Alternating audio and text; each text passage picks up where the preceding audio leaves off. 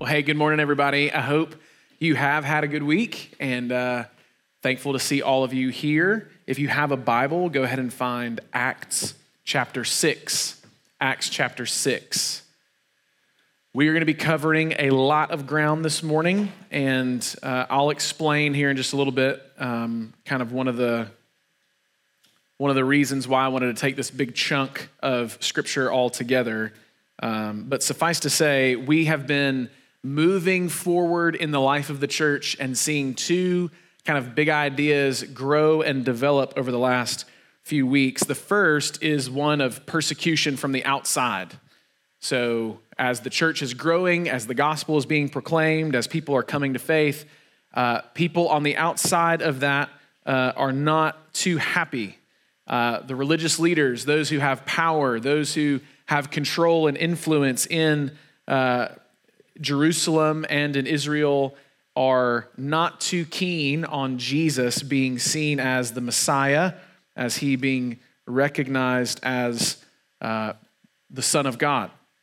And so the persecution against the church is increasing. We saw a couple of weeks ago the, the apostles were threatened, and then last week the apostles were beaten and told, Do not teach in this name anymore. And today we will see that persecution continue to increase and come to a climax, which we'll talk about next week uh, when I'm out of town, when I'm out of the country. And Noah Moon, one of our pastoral interns, will uh, teach to you from the end of chapter 7 and the beginning of uh, Acts chapter 8. So we have outside problems and we have inside problems, right? So, so last week we talked about Ananias and Sapphira and the fact that just because we're believers and we're a part of a local church does not mean that we are freed from all things related to sin. In fact, we still have sin that wars against us in our own hearts, and it leads us to do all kinds of things that produce division and factiousness and frustrations in the life of the church. And what we saw in the story of Ananias and Sapphira is God is still holy and wants his church to be holy. So, this morning we're going to begin with another issue arising from within the local church. Hebrew speaking Jews who had become believers and Greek speaking Jews who had become believers are now believers together. So you have the, the Hebrew speaking believers and the Greek speaking believers called Hellenists. And we'll see how the leaders of the church deal with a problem between these two cultures, ethnicities, ideas within the church. And then next, we're going to see the story of Stephen and return to the outside persecution towards the believers as they proclaim the gospel. We'll see him in three scenarios this morning serving the church, preaching the word, and then standing before the religious leaders. As I said, the persecution that began earlier in the book of Acts is going to come to a climax. Because we're going to see very clearly that these Jewish leaders ought to know better that Jesus is the Messiah and that they have rejected the one that they have been waiting for. So let's read Acts chapter 6, starting in verse 1. Now, in these days, when the disciples were increasing in number, a complaint by the Hellenists arose against the Hebrews because their widows were being neglected in the daily distribution. And the twelve summoned the full number of the disciples and said, It is not right that we should give up preaching the word of God to serve tables. Therefore, brothers, pick out from among you seven men of good repute, full of the Spirit and of wisdom, whom we will appoint to this duty. But we will devote ourselves to prayer and to the ministry of the word. And what they said pleased the whole gathering, and they chose Stephen, a man full of faith and of the Holy Spirit, and Philip, and Prochorus, and Nicanor, and Timon, and Parmenas, and Nicholas, a proselyte of Antioch. These they set before the apostles, and they prayed and laid their hands on them. And the word of God continued to increase, and the number of the disciples multiplied greatly in Jerusalem. And a great many of the priests became obedient to the faith. Let's pray before we go any further. God in heaven, we do pray that you would be with us this morning, that you would anoint my words to be full of the truth, uh, that, Lord, you would uh, so work in the lives of our students and, and leaders, God, to hear the word of truth and be transformed by it as we think about, Lord, serving and ministering in the life of the church and the story of the Bible according to your servant Stephen. Help us to see and know you as we study your word. We ask all this in Jesus' name. Amen. All right, so two, two stories, two scenes this morning. Story number one, that is the story of servants rising up, or we see servants rise up. So, so Jews and Gentiles here in Acts chapter 6 were not on good terms. Just to give you the historical context, Jews and Gentiles not on good terms at all. And the suspicion from the Hebrew speaking Jews who became believers towards the Greek speaking Jews who became believers, that suspicion was real.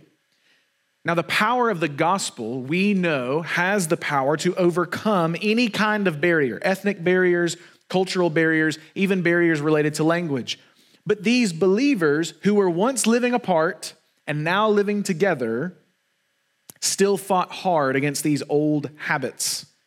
So, the 12 apostles of the church saw this inner division that the Hellenists were not being uh, rightly seen in the daily distribution, that their widows were not receiving the food that they needed to receive.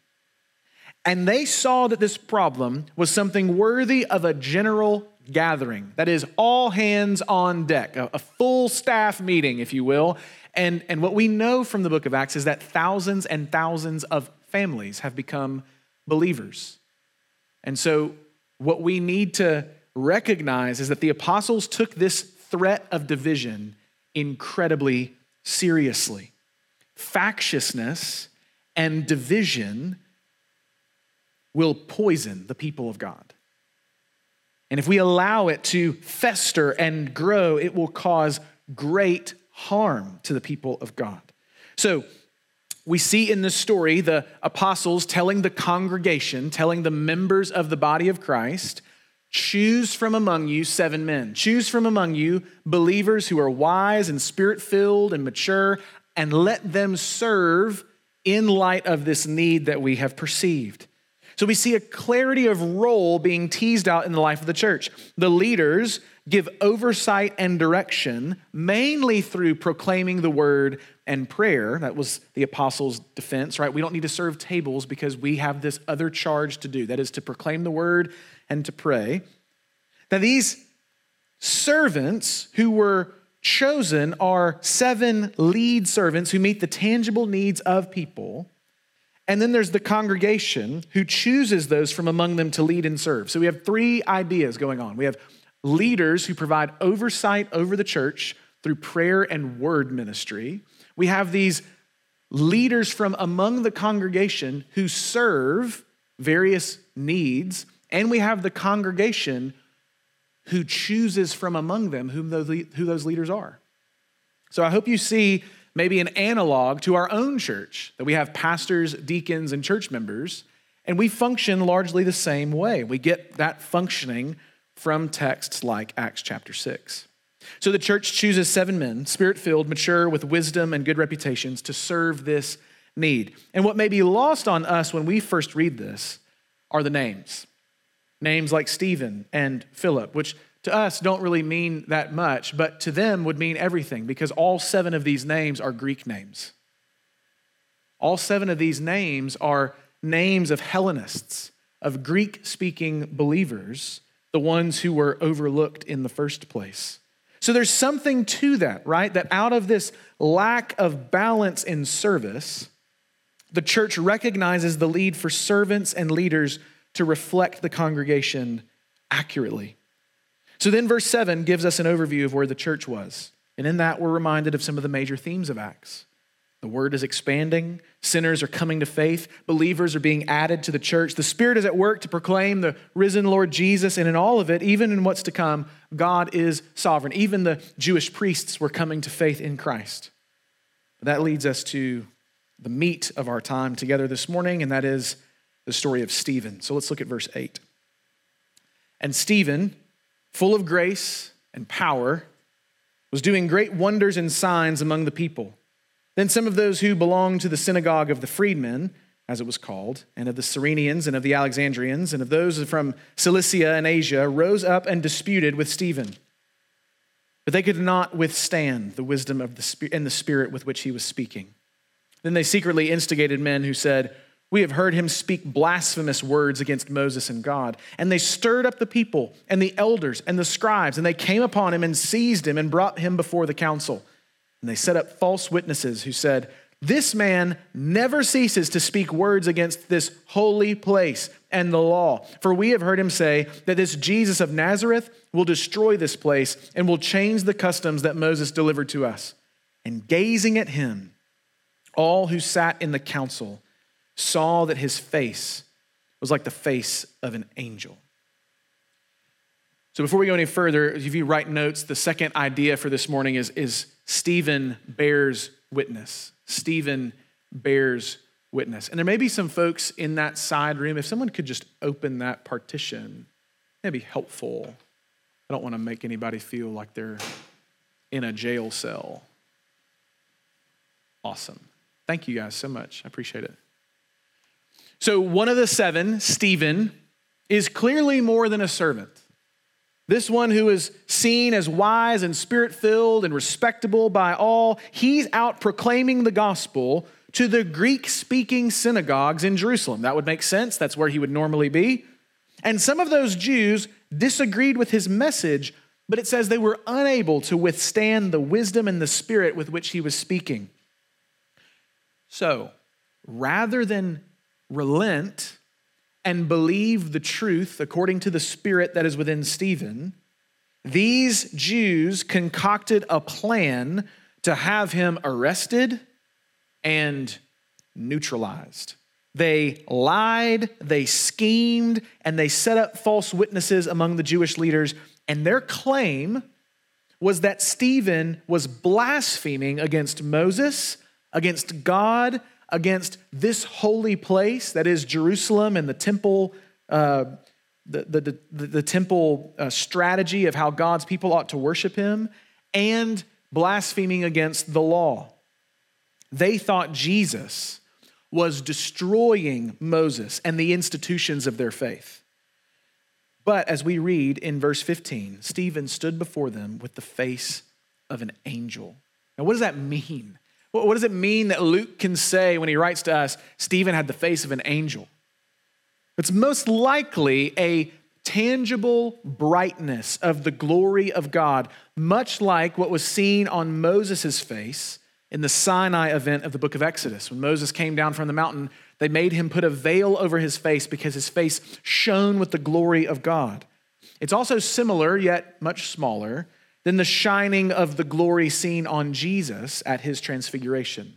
So Luke is cluing us in to say whatever Stephen is about to say is revelation from God because the glory of God is shining on him.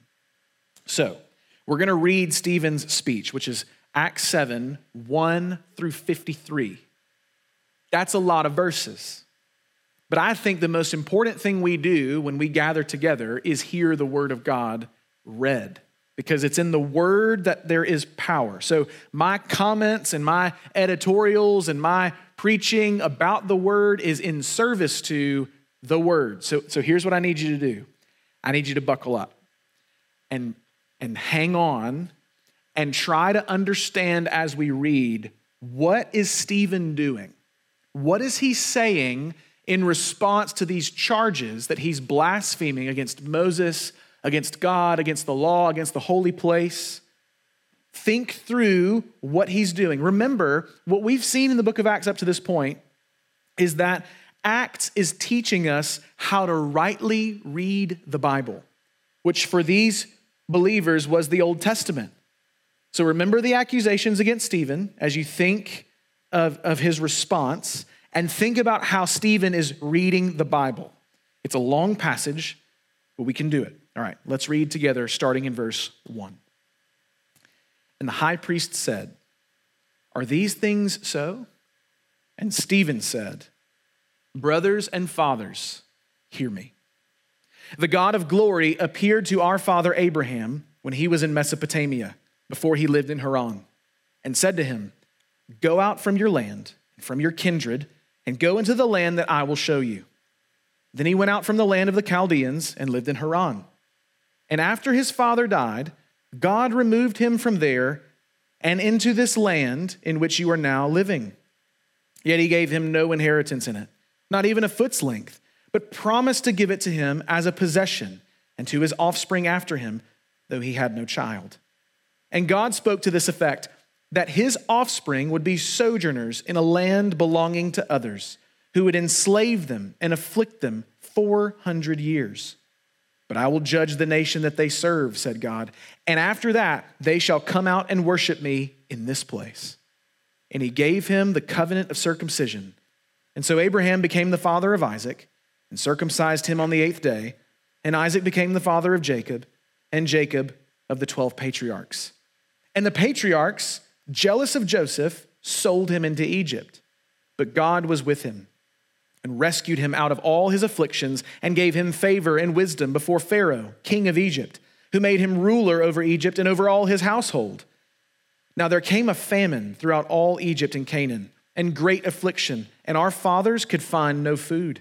But when Jacob heard that there was grain in Egypt, he sent out our fathers on their first visit. And on the second visit, Joseph made himself known to his brothers, and Joseph's family became known to Pharaoh. And Joseph sent and summoned Jacob his father and all his kindred, 75 persons in all. And Jacob went down into Egypt, and he died, he and our fathers. And they were carried back to Shechem and laid in the tomb that Abraham had bought for a sum of silver from the sons of Hamor in Shechem. But as the time of the promise drew near, which God had granted to Abraham, the people increased and multiplied in Egypt until there arose over Egypt another king who did not know Joseph.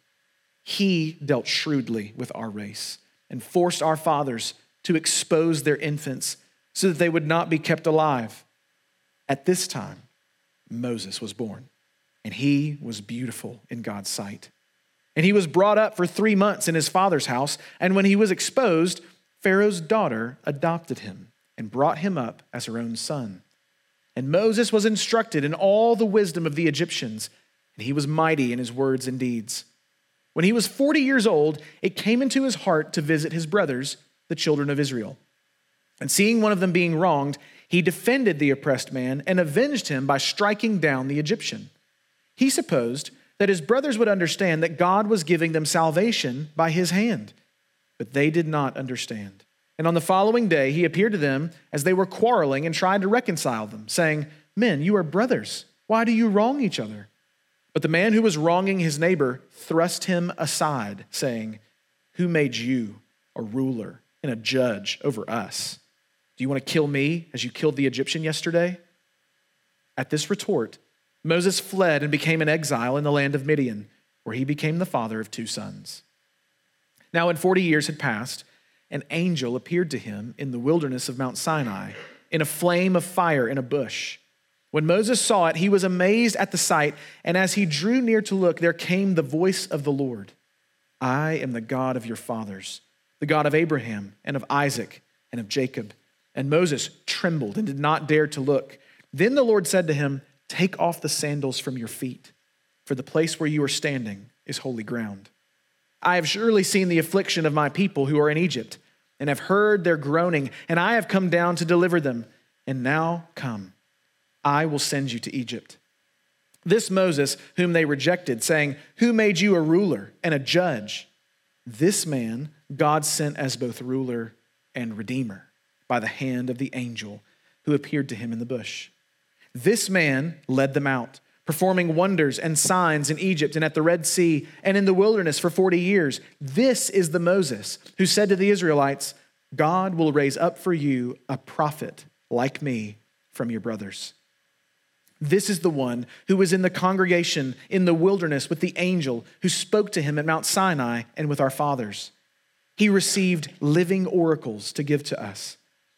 Our fathers refused to obey him but thrust him aside. And in their hearts, they turned to Egypt, saying to Aaron, Make for us gods who will go before us. As for this Moses who has led us out from the land of Egypt, we do not know what has become of him. And they made a calf in those days and offered a sacrifice to the idol and were rejoicing in the works of their hands. But God turned away and gave them over to worship the host of heaven, as it is written in the book of the prophets. Did you bring to me slain beasts and sacrifices during the 40 years in the wilderness, O house of Israel?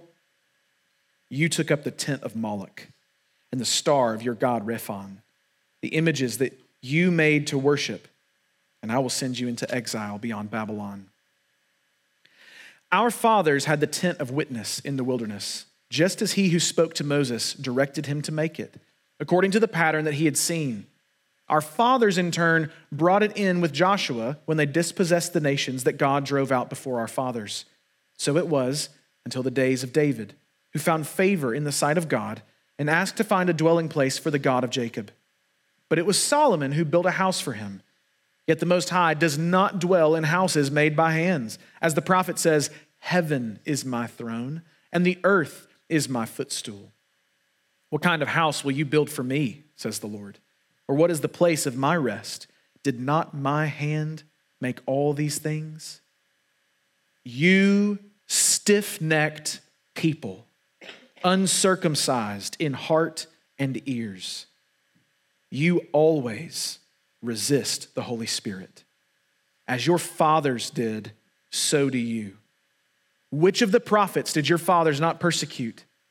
And they killed those who announced beforehand the coming of the righteous one, whom you have now betrayed and murdered, you who received the law as delivered by angels and did not keep it.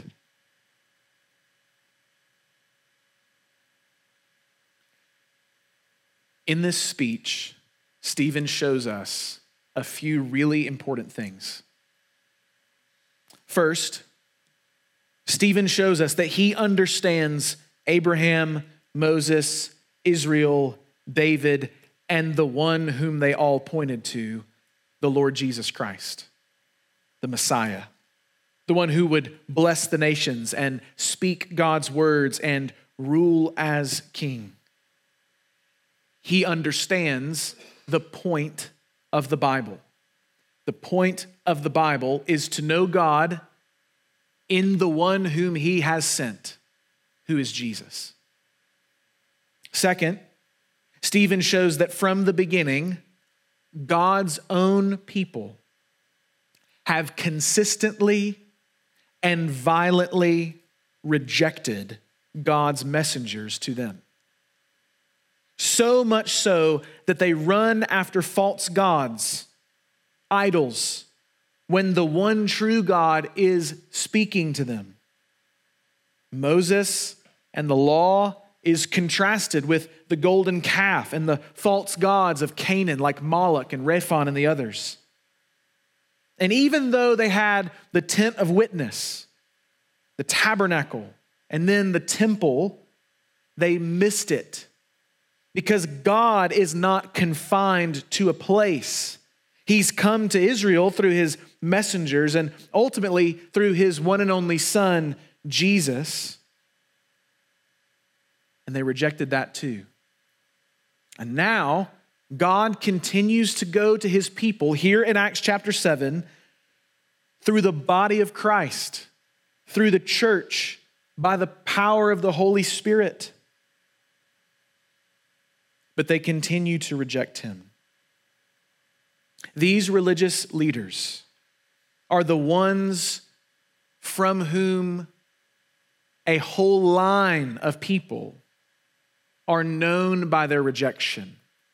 Their rejection of Moses, their rejection of the temple, their rejection of the law, their rejection of God's prophets, and all of the things that they were pointing to.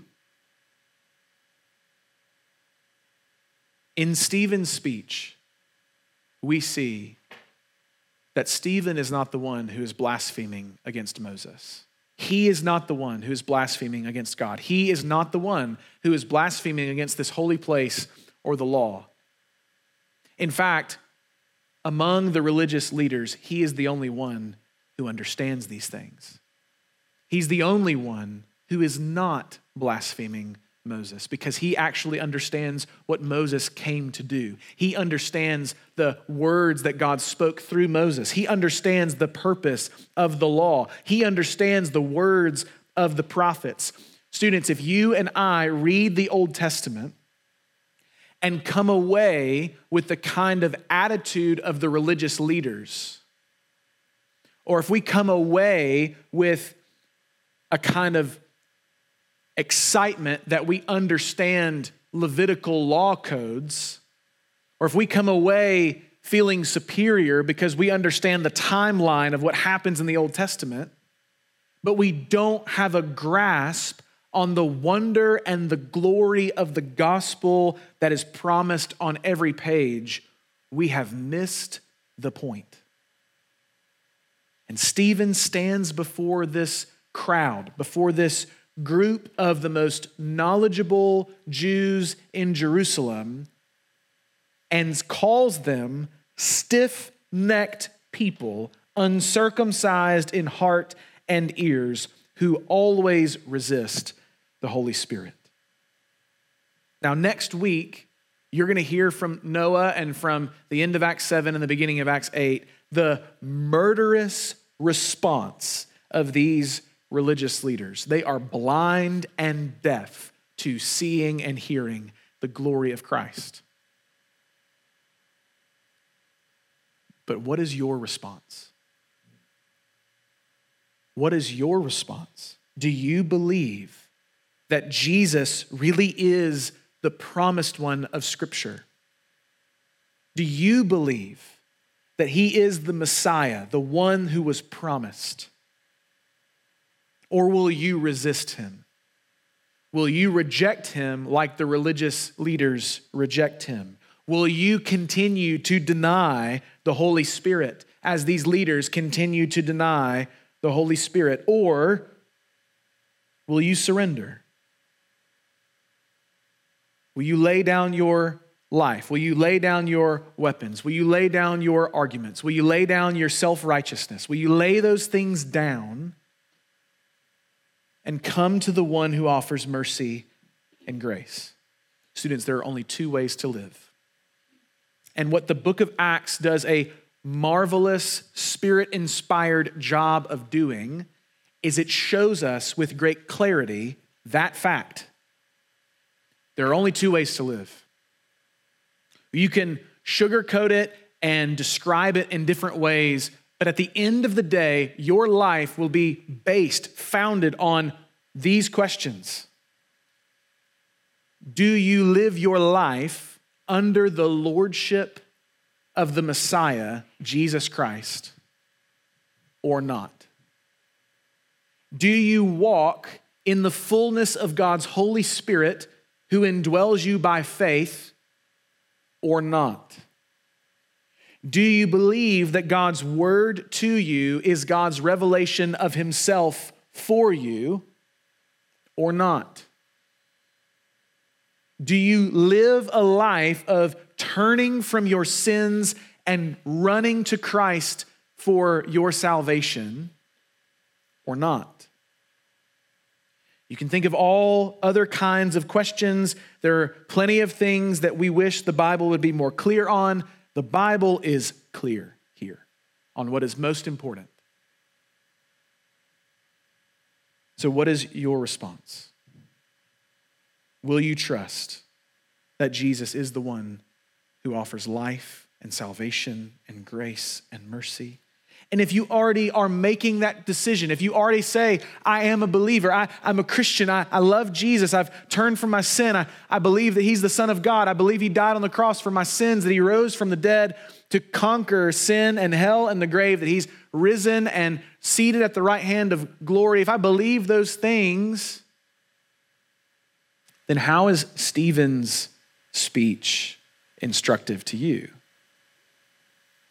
I think it can be instructive in two ways. First, Stephen has boldness that is the result of chapter after chapter of the church praying for boldness. Do you have that kind of boldness?